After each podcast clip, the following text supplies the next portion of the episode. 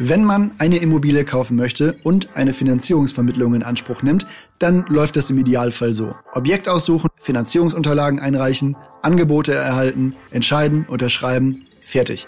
Das heißt aber nicht, dass es hinter den Kulissen alles so einfach und reibungslos abläuft. Bei einer guten Finanzierungsvermittlerin bekommt man davon nur nichts mit. Daher spreche ich heute mit Janina.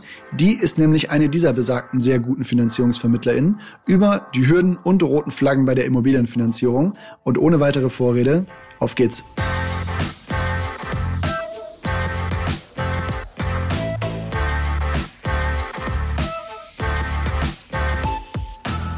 Janina, wie sieht für dich eigentlich der einfachst mögliche Kunde aus? Also jemanden, bei dem du einen Blick in die Unterlagen wirfst und schon weißt, die Finanzierung wird ein Walk in the Park. Der einfachste Kunde ist ein Kunde, der zuerst einmal alle seine Unterlagen soweit gut vorsortiert hat, am besten angestellt, eine gute Haushaltsrechnung und im Idealfall nicht mehr als zehn Immobilien im Bestand. Hm, zehn Immobilien ist jetzt erstmal ja fast mehr als ich gedacht hätte. Woher kommt denn die Grenze, beziehungsweise wie bewerten dann Banken, wenn man mehr Immobilien hat? Da die Bank alle Immobilien und somit auch alle bestehenden Mietverträge und die dazugehörigen Darlehen kontrollieren muss, wollen die sich diesen Aufwand meist nichts machen. Also ab zehn Immobilien reden wir eigentlich schon über einen gewerblichen Charakter bei dem Kunden und dann ist es nicht mehr der klassische Privatkunde. Jetzt gehen wir aber mal vom Idealbild weg und nähern uns der äh, Realität. Irgendwo gibt es ja immer Hürden. Ich würde gerne mal ein paar Tipps von dir abholen. Welche kann ich denn persönlich vermeiden, indem ich mich gut darauf vorbereite? Die üblichen Unterlagen kann man schon bereitstellen. Welche das sind? Personalausweis, letzten drei Gehaltsabrechnungen und die Lohnsteuerbescheinigung sowie Rentennachweise und Nachweise über Vermögen und Verbindlichkeiten wenn man Steuererklärungen abgibt, auch diese und ebenso den Bescheid dazu. Bei selbstständigen Kunden ersetzen wir einfach die Gehaltsabrechnungen durch aktuelle BWA und die letzten zwei Jahresabschlüsse sowie zwei Steuerbescheide und die Erklärungen dazu. Also das heißt, wenn ich da alles parat habe, dann könnt ihr auch schon direkt starten.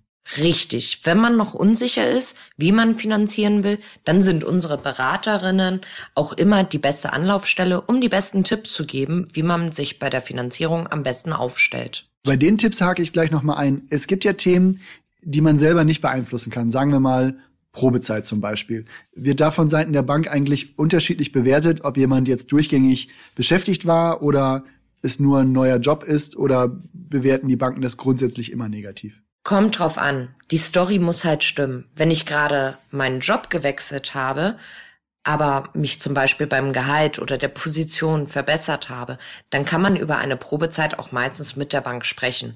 Ebenso ist es bei der Elternzeit. Wenn ich hier die Bestätigung habe, wann ich wieder bei meinem alten Arbeitgeber starte und mit welchem Gehalt, dann wird auch dieses berücksichtigt.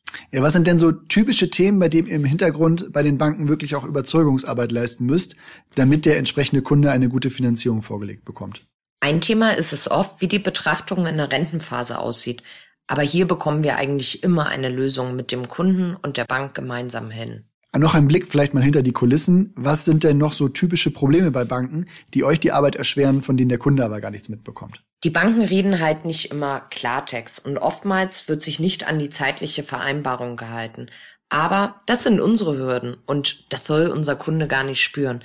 Wenn der Kunde gut vorbereitet ist mit seinen Unterlagen und auch weiß, wie er finanzieren möchte, kann es in den meisten Fällen einfach echt entspannt und schnell laufen. Ja, was mir da einfällt, wie wichtig ist es eigentlich, dass der Finanzierungsvermittler oder die Finanzierungsvermittlerin, mit dem ich arbeite, schon länger dabei ist, beziehungsweise auch eine gute Beziehung zu den Banken hat? Das ist schon ein Unterschied. Wenn der Finanzierungsberater schon lange mit den Banken zusammenarbeitet, dann existiert da auch einfach in der Regel eine gute Vertrauensbasis und man hat die Möglichkeit, mal eben auf einem kurzen Wege anzurufen, Sachen vorzubesprechen und dann gemeinsam eine Lösung zu finden. Gut, also dann haben wir die Finanzierung schon mal abgehakt, aber was ist mit dem Objekt? Also welche Stolperfallen gibt es da? Naja, das können tatsächlich unterschiedliche sein. Ich habe selber viele Objekte im Bestand. Ich bin eher eine Käuferin, die gar nicht so sehr auf die Details der Immobilie achtet, sondern ich bin eher ein Zahlenmensch. Ich stelle mir nicht die Frage, ob die Wohnung schick ist oder ob ich da selber einziehen möchte, sondern ich schaue auf die Ist-Rendite der Immobilie und schaue dann, wie nachhaltig die Miete ist und ob der Standort natürlich zu meinem Portfolio passt.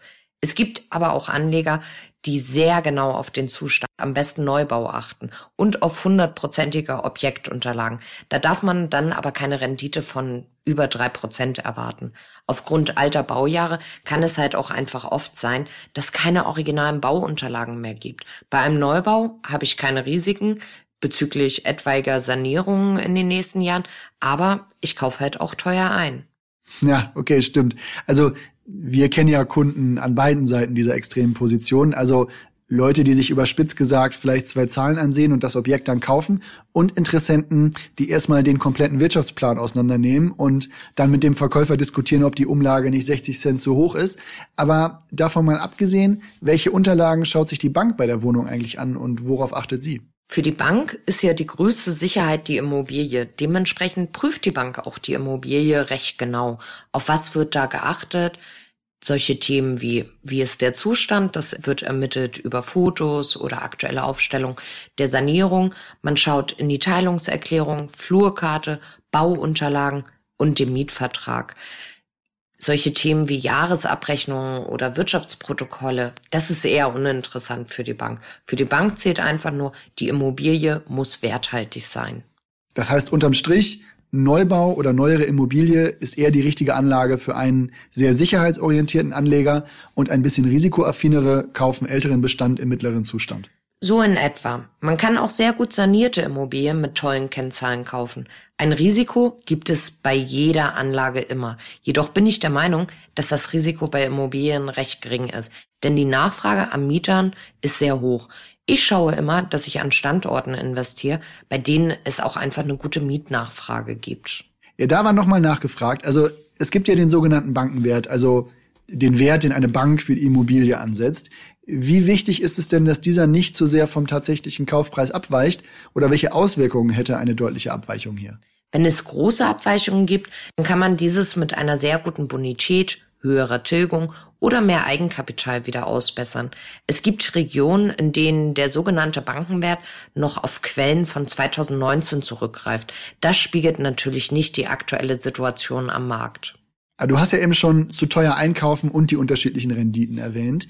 Also wir werden hierzu bestimmt noch mal ausführlicher sprechen, aber was ich mich öfter schon gefragt habe, wenn ich ein Portfolio aufbauen möchte, wie sehr kann es denn zur Hürde werden, wenn ich nur Immobilien kaufe, die eine niedrige Rendite, aber gute Wertentwicklung haben?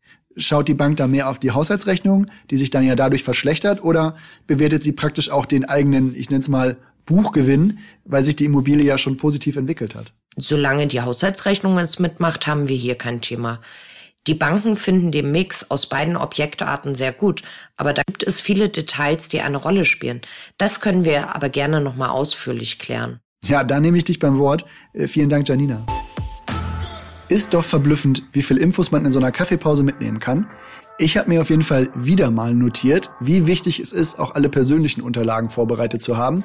Zugegeben, das macht jetzt eher mal wenig Spaß, aber wenn man das einmal gemacht hat, dann braucht man pro neuer Immobilie nur ein paar Minuten für ein paar Aktualisierungen.